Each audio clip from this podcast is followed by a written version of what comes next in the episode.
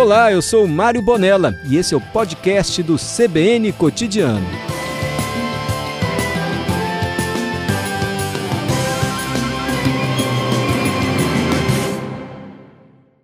Seu Egídio, obrigado por atender o pedido aqui do C B N Cotidiano e boa tarde. Boa tarde, Mário. Boa tarde, ouvintes da C B N. É um prazer sempre estar com vocês aí, levando informação ao seu público. Nós que agradecemos. Eu me lembro, mais ou menos umas três semanas, o, o seu Márcio, do Centro de Comércio do Café, deu uma entrevista no Bom Dia Espírito Santo.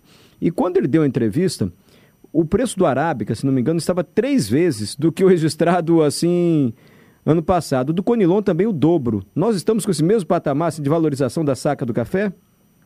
Mário, é, é, o, o setor da indústria do café, olha que a gente está nesse, nesse segmento há muitos anos. É a primeira vez que a gente vê um, uma situação como esta, né? O preço realmente do café, da commodities, café in natura, né? Ele tem nos últimos quatro meses é, subido diariamente. Enfim, nós não temos uma referência mais. Hoje, por exemplo, nós não sabemos o preço que vai gerar em termos de mercado.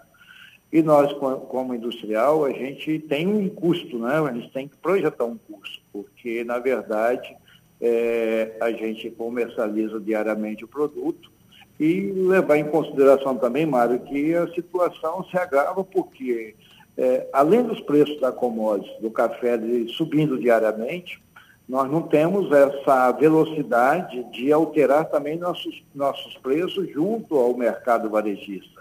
Mesmo porque eu costumo dizer que tem que combinar com o consumidor, né? O consumidor já está com uma certa dificuldade em algumas questões, ou outros produtos que vêm subindo diariamente também nas prateleiras, né?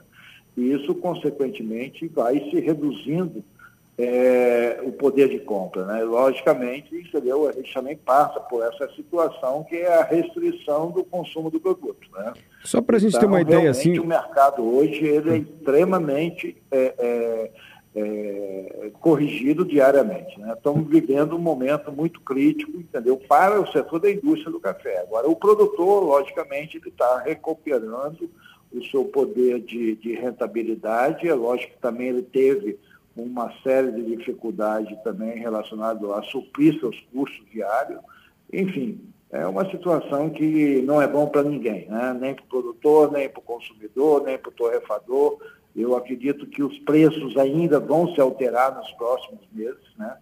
Mas vivemos um momento que é um, é um momento muito inseguro para todos. Eu quero entender um pouquinho melhor porque não é bom para ninguém, assim, mas antes, só para a gente ter uma noção, o, o, a saca do Conilon hoje está vendida por quanto e na média era quanto, assim, para a gente ter uma noção da valorização? Mário, o preço há três meses, quatro meses atrás, ele girava em torno de trezentos e setenta, trezentos e oitenta reais a saca. Conilon. Essa média, o Conilon. Hoje nós estamos operando em torno de oitocentos a oitocentos e vinte reais, né? Nossa. E com dificuldade para poder conseguir a, a, a, a, a aquisição, né? Por quê? Porque, logicamente, quando o mercado está em alta, o produtor ele vai vendendo conforme a necessidade dele. Ele está na expectativa também que ele consiga um preço melhor amanhã, né? Sim. Então, é a restrição, entendeu, de, de, de, de oferta, né?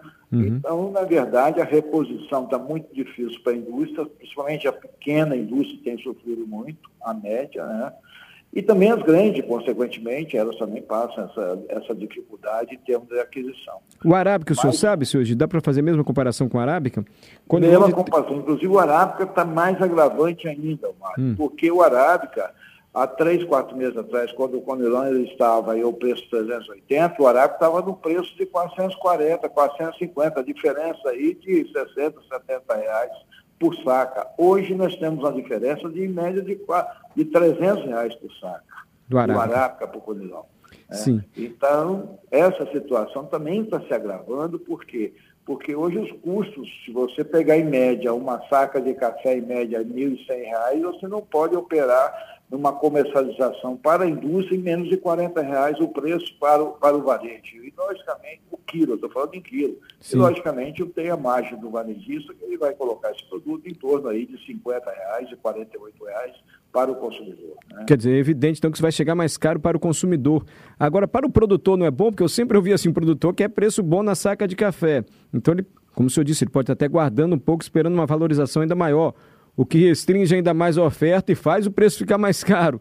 Mas... Ô, Márcio, Oi. É, se você pegar é, é, um exemplo muito prático, o, o produtor ele tem também os defensivos, né, que hum. é necessário para ele fazer a manutenção da sua, da sua lavoura. Os defensivos também, há quatro, cinco meses atrás, você comprava um saco, um saco de adubo que corresponde a vinte e cinco quilos a setenta e oito reais. Hoje o produtor está pagando um saco de adubo de vinte e cinco quilos a duzentos e setenta reais. Nossa Senhora! Então você imagina, uhum. da mesma forma que o café, o para o produtor corrigiu em termos, né, entre aspas, ele também tá, aumentou seus custos para você manter, para se manter a lavoura. Entendi. Enfim, é lógico que quando eu falo que todos perdem, ou do contrário, é, nenhum ganha, porque, na verdade, quem passa a perder, lógico, é o consumidor, que ele já está com o seu poder aquisitivo comprometido, entendeu?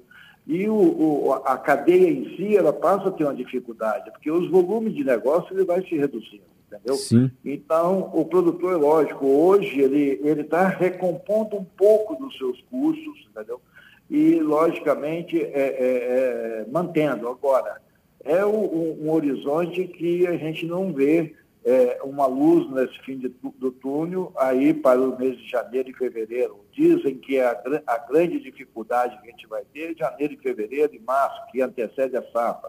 Uhum. Nós temos já uma safra, entre aspas, com uma queda do Arábica em virtude da geada, e também do Cunelampo, em virtude da estiagem que nós tivemos há pouco tempo atrás no Espírito Santo, no norte do estado, um, com índice de, três, de dois a três meses com dificuldades de chuva, né? Então, isso, logicamente, vai comprometer na produção, né? Tá. E o preço, logicamente, no mercado internacional, ele sempre está em alta, né? E uhum. a commodities hoje é o que vale hoje no mundo. Hoje o mundo alimenta, falou em alimento, hoje é o que prevalece para o mundo, né? Se o senhor exige é... a explicação para esse...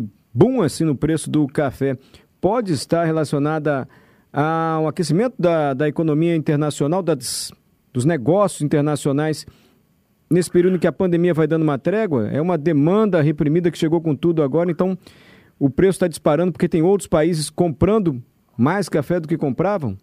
Eu confesso para você, Mário, eu, veja bem, para a gente, é, é, tem muitos que, conhecedores do, é, é, mundial relacionados a isso, que tem várias versões, né? Eu, meu ponto de vista, eu acho que a pandemia, ela não provocou nem uma demanda maior, nem menor. Hum. Né? O índice foi muito oscilante. Por exemplo, o mercado de pessoas, o mercado interno, o mercado nacional, nós tivemos um crescimento de zero vírgula vinte e oito por cento no período da pandemia. É um crescimento normal, né? Sim. Então, é, se falando de mundo, o mundo, na verdade, nós temos uma produção estimada aí em torno de cento e quarenta, cento e cinquenta milhões de saca, enquanto que nós temos uma previsão de consumo anual de em torno de cento e setenta milhões.